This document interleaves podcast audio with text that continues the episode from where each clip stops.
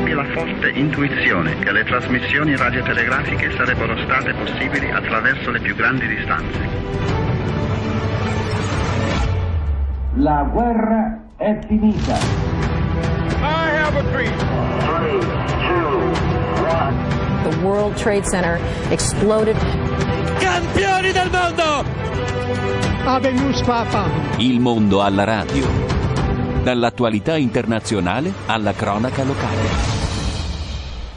Cari ascoltatori, buon pomeriggio a tutti. In questo momento sono le 17.05. Se il mio orologio non va male, in effetti fa 17.04, lo devo rimettere.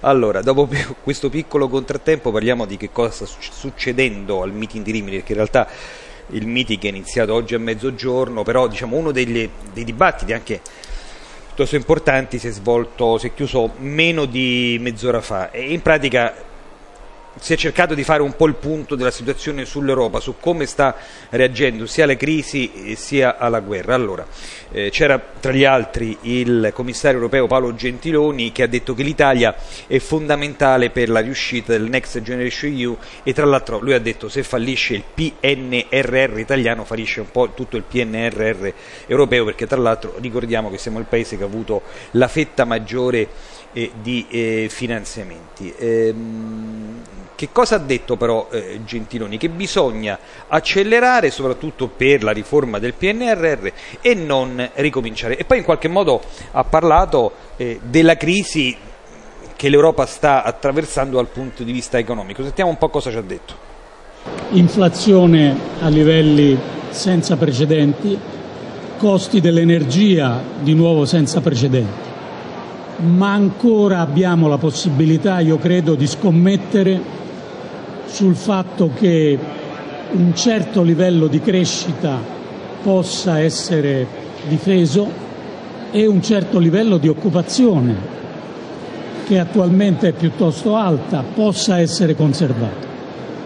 Da cosa dipende questa scommessa, questo ottimismo che credo dobbiamo a tutti i costi conservare dal fatto che oltre all'iniziativa dei diversi paesi c'è questo grande programma comune di investimenti e di riforme europee. E quindi l'appello che la Commissione fa è attuiamo questo programma. Mai come oggi, quando la crescita è minacciata, l'inflazione e i costi dell'energia preoccupano le famiglie e le imprese, mai come oggi disporre di queste risorse è fondamentale. Possiamo discutere con i diversi governi, e molti ce lo stanno chiedendo, qualche concreto aggiustamento mirato di alcuni aspetti di questi programmi, ma non si ricomincia da zero, si va avanti e le correzioni da fare, se sono necessarie, le si fanno in corsa perché per tutti i paesi europei attuare questo programma è assolutamente fondamentale. Grazie. E allora le correzioni si fanno in corsa, non si riparte da zero col PNRR, però Gentiloni in qualche modo ha parlato anche un, degli aspetti fondamentali eh, in questo momento che stiamo vivendo. Tutti quanti ogni giorno, ogni settimana, anzi scusate, ogni mese riceviamo la bolletta energetica e vediamo di quanto è aumentata, in alcuni, in alcuni casi in una fascia diciamo, tra il 40 e l'80%. Gentiloni ha detto che eh, Putin può usare ancora l'arma energetica. Sentiamo appunto eh, il contributo della regia. Stabilisce una riduzione comune del 15%, poi è diversificata tra paese e paese e credo che sia molto importante per tutte le autorità politiche in tutti i paesi europei fare appello a, eh, per quanto possibile alla parsimonia nei consumi energetici. Fin qui tutto bene, nel senso che abbiamo buoni livelli di stoccaggio e possiamo guardare all'inverno eh, senza eccessivo pessimismo però non c'è dubbio che Putin può usare l'arma energetica ancora più di quanto l'abbia fatto finora e quindi la parsimonia, il risparmio energetico, eh, oltre ovviamente a delle politiche di sostegno alle famiglie più vulnerabili da parte dei governi, sono fondamentali. Ultima cosa sulla Grecia, sulla fine del E allora, allora avete sentito che cosa ci ha detto eh, Gentiloni sull'energia? Allora, come attorno a Gentiloni c'erano tanti volontari, in realtà non erano solo attorno a Gentiloni, attorno a tutte le persone, soprattutto diciamo quelle di un certo peso, no? C'è un problema anche di sicurezza sicuramente, abbiamo visto per esempio i cani che scandagliavano alcune parti appunto qua della, della fiera. E abbiamo con noi Marco Bersanelli che è responsabile, scusate Enrico Albani, scusate ma ho, una scaletta abbastanza serrata.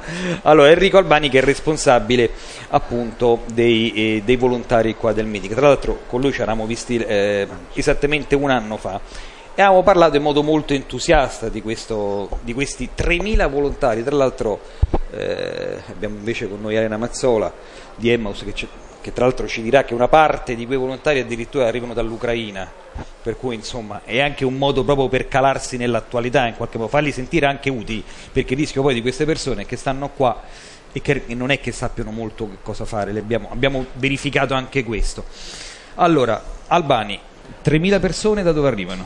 Allora, arrivano da tutta Italia e poi come dicevamo prima sono anche un centinaio di esteri, la maggior parte del gruppo più grande è ucraino, poi spagnolo, eh, portoghese, francese, abbiamo tre lituani, sei belgi, eh, la, abbiamo un gruppo molto grandi di adulti che superano i 1500. Una sorta di ONU quasi quasi. abbiamo appunto tantissimi adulti, abbiamo tantissimi universitari, perché oltre ai 700-800 che ci sono adesso al meeting, ci sono stati anche eh, 300 e passa che hanno aiutato a costruire prima che il meeting aprisse. E poi ci sono tanti ragazzi di 16 anni su DGS, eh, ragazzi delle superiori, quindi si parla di altri eh, 400 persone. La cosa bella, una delle cose più belle del meeting è proprio guardarli, guardare i volontari in azione perché è importante non solo quello che fanno ma come lo fanno. Per la cosa più commovente è proprio vedere il modo di muoversi. Io ho avuto la fortuna di stare qua anche durante il pre-meeting a seguire le fasi di costruzione e non è solo l'utilità di quello che le persone fanno, ma di come lo stanno facendo e, di, mh, e che sicuramente ha un'origine, ha, ha uno scopo ed è, ed è per costruire una cosa per che tutti. cosa mi hanno detto? Che si divertono? Cioè loro si divertono faticando, sì. Allora- sembra Allora, durante il pre-meeting, se, se pensa che durante la costruzione del meeting hanno dei turni che iniziano alle 9, ci si ferma all'una per mangiare, si inizia alle 2 e un quarto, si finisce alle 6 e mezza tutti i giorni e la cosa impressionante è stato alcuni momenti proprio di silenzio dove la gente stava lavorando ed era attesa a fare quello che stava facendo, ma lieti poi a pranzo ci si trovava o la sera a cena dove tutta la gente era contenta, i ragazzi e raccontavano cosa avevano fatto quel giorno. E la cosa che mi aveva impressionato di più era anche che alcuni di questi che fanno il pre-meeting, poi o perché hanno esami all'università o altre cose, non si fermano a vederlo il meeting. Poi stanno costruendo una cosa che è utile per tutti, anche se loro non potranno esserci. Certamente. Senta, Mazzola, ci saranno invece, continueranno ad esserci queste persone ucraine che noi abbiamo saputo sono qua, tra l'altro ne vorremmo anche incontrare qualcuno e soprattutto lei dove li ha presi? Cioè, sono persone vicine a CL, sono persone che sono nella provincia di Rimini, sono persone che voi in qualche modo assistete per vari motivi? Allora, la maggior parte delle persone che sono qua a fare volontari sono persone eh, della mia ONG, Sì. che è Ucraina di Kharkiv, che sono scappati dalla guerra.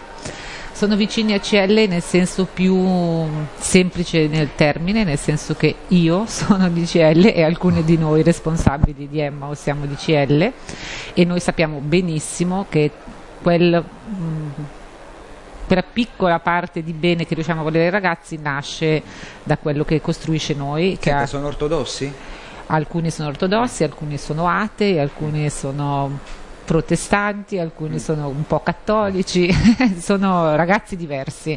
In, in loro passa eh, quello che vedono i nostri occhi e visto che il meeting è casa nostra, noi li abbiamo portati qua. Senta Mazzola, che cosa fa la sua ONG in Ucraina e soprattutto state continuando a lavorare perché eh, Kharkiv, tra l'altro, io tra l'altro mi ricordo sono stato al confine tra, ehm, tra Romania e eh, Ucraina e proprio c'era una signora di, di Kharkiv che mi diceva la mia città è completamente distrutta. Kharkiv è distrutta e sotto le bombe dall'inizio della guerra tutti i giorni senza sosta. Eh, noi ci occupiamo di ragazzi orfani e disabili, ragazzi meravigliosi che non hanno nessuno tranne eh, persone che hanno incontrato lungo la loro strada e che hanno iniziato a prendersi cura di loro. Eh, noi da, non solo continuiamo a lavorare, ma da quando è scoppiata la guerra il nostro lavoro si è centuplicato, sia per tutto quello che significa ricominciare qua, almeno per un po' noi non potremo tornare a Kharkiv, evidentemente. Adesso abbiamo fatto un piano di un anno, ma poi vedremo, sia perché ci sono moltissime persone in difficoltà che ci hanno chiesto aiuto. Faccio solo un esempio, tre giorni fa noi abbiamo ricevuto una richiesta da colleghi, una psichiatra, che ci ha detto che hanno evacuato 1500 bambini all'interno dell'Ucraina che arrivano da diversi orfanatrofi tutti insieme e a parte che si riesce a dargli da mangiare, ma nessuno sa che percorso fare fare a questi bambini, a questi ragazzini. E ci hanno scritto perché dicono quello che fate voi in Emmaus ci piace, ma noi facciamo un lavoro molto capillare uno a uno, adesso è una tragedia per tantissima gente, quindi c'è da inventare, vivere, c'è bisogno di moltissime risorse non solo economiche ma umane. Allora questo riguarderà anche queste persone ucraine che sono qua. Senta Albani, ehm, chi è il, diciamo, il, il volontario tipo, se c'è, medio e soprattutto voi poi rimanete in contatto con queste persone, cioè la, la loro esperienza si, for, si, ferma a questi cinque giorni e poi in qualche modo rimangono in contatto anche il meeting, perché poi noi sappiamo ci sono le mostre che sono itineranti, però è chiaro sicuramente non andranno in tutti i luoghi dove sono presenti questi volontari. Che cosa continua da un anno all'altro? Allora, la cosa che mi impressiona appunto è che non, non esiste il volontario tipo, perché come diceva prima Elena, è chi ha incontrato alcuni che erano appassionati, che sono stati presi da una certa storia, poi questa cosa va si è allargata e c'è veramente di tutto tra i volontari. E la cosa impressionante è che rimane questa amicizia di fondo che hanno approvato molti qua che continua durante la storia di tutti i giorni. Il meeting cerca di tenerli informati sull'attività che fa durante l'anno e di, i, come si chiama, anche mostra quando arrivano nelle loro città e tutto. Però la cosa più bella è appunto questa amicizia che ha originato, che ha invitato molti qui, che è questa che continua durante l'anno. Per cui parlando a pranzo, ad esempio a pranzo in questi giorni, con molti ragazzi universitari che era la prima volta che non conoscevano neanche la realtà, mi dicevano io vengo perché ho incontrato questi amici che mi hanno colpito e voglio stare con loro. ed è questa cosa che tiene durante l'anno. Poi il meeting appunto gli dice cosa fanno, ci sono mostre che arrivano e tutto quanto nella loro città. Però la cosa più bella è questa amicizia di fondo o questa passione che uno scopre nell'amico o in quello che fa l'università con lui, per cui dice vengo con te e verifico eh, perché dai una settimana del tuo tempo a fare una cosa del genere. Sente, la sussidiarietà di cui in qualche modo più, più di qualche occasione parla anche Vittadini. Eh, c'è un problema però, perché alcuni di loro sono lavoratori, sì. non hanno un distacco lavorativo No. e questo è un problema dell'Italia che insomma fa fatica davvero a sostenere il terzo settore, il volontariato e così via. Cioè nel senso che se vuoi fare il volontariato lo fai, però prendi, prendi le ferie e magari ci perdi forse pure qualche soldo. Beh, nel mio caso sto qua 18 giorni, ho preso le ferie dal lavoro, ma proprio una cosa che, punto primo, aiuta me, perché fare questa esperienza aiuta me come persona. E punto secondo, aiutando me, capisco che posso, può aiutare tutti, perché un luogo che aiuta me è un luogo che può aiutare tutti.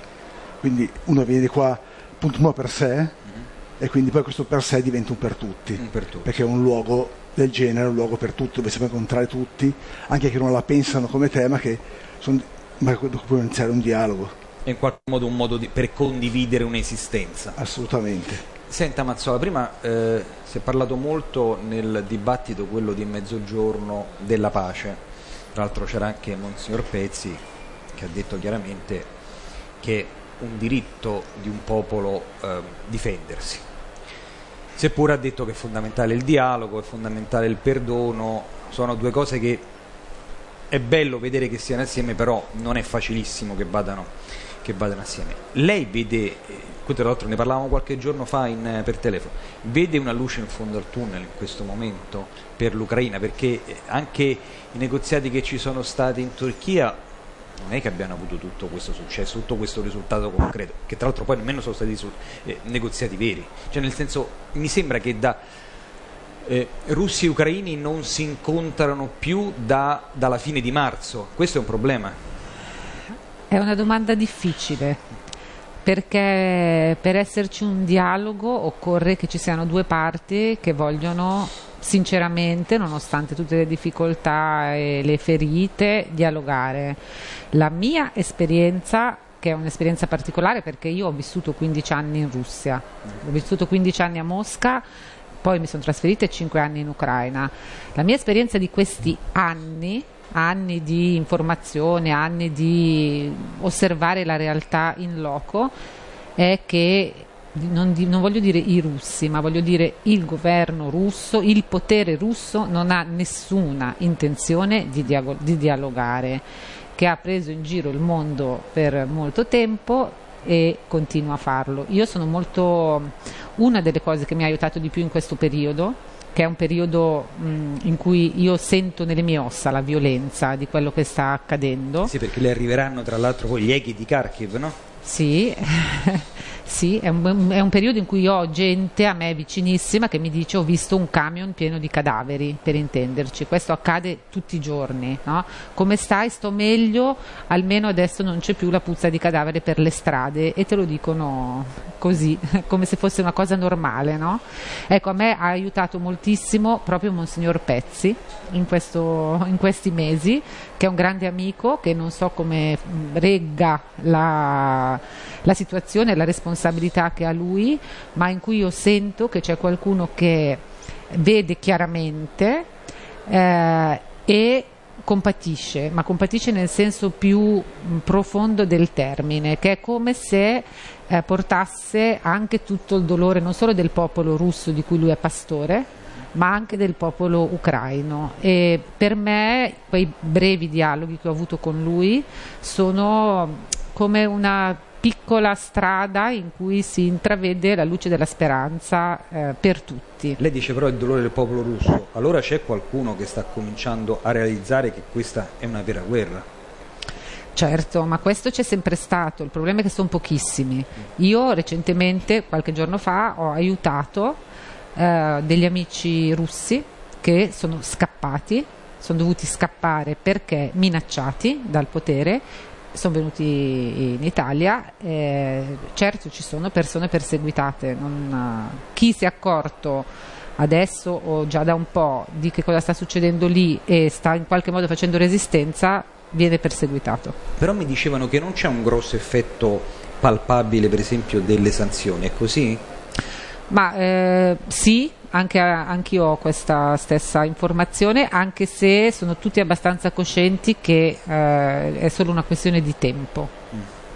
Ok, per cui aumenterà l'inflazione, i beni alimentari cominceranno a costare sempre più e questo logicamente sarà un grosso problema.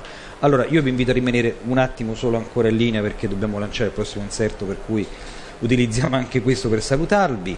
Eh, ricordo abbiamo avuto con noi Enrico Albani che è responsabile dei volontari del meeting e Elena Mazzola della ONG Emmaus. Ora invece noi cambiamo lievemente argomento, però torniamo sempre, continuiamo a parlare sempre del meeting perché uno diciamo, degli aspetti diciamo, più importanti del meeting sono anche i panel scientifici. Ce ne stanno tanti, non è che si parla solo di economia, finanza, eh, politica, eh, no, si parla anche di scienza, perché la scienza anche per un credente è, è fondamentale. Allora, io eh, darei la linea alla regia per far partire eh, l'inserto in cui c'è appunto Marco Bersanelli che è responsabile dei panel scientifici del meeting di Rimini. Regia, a voi.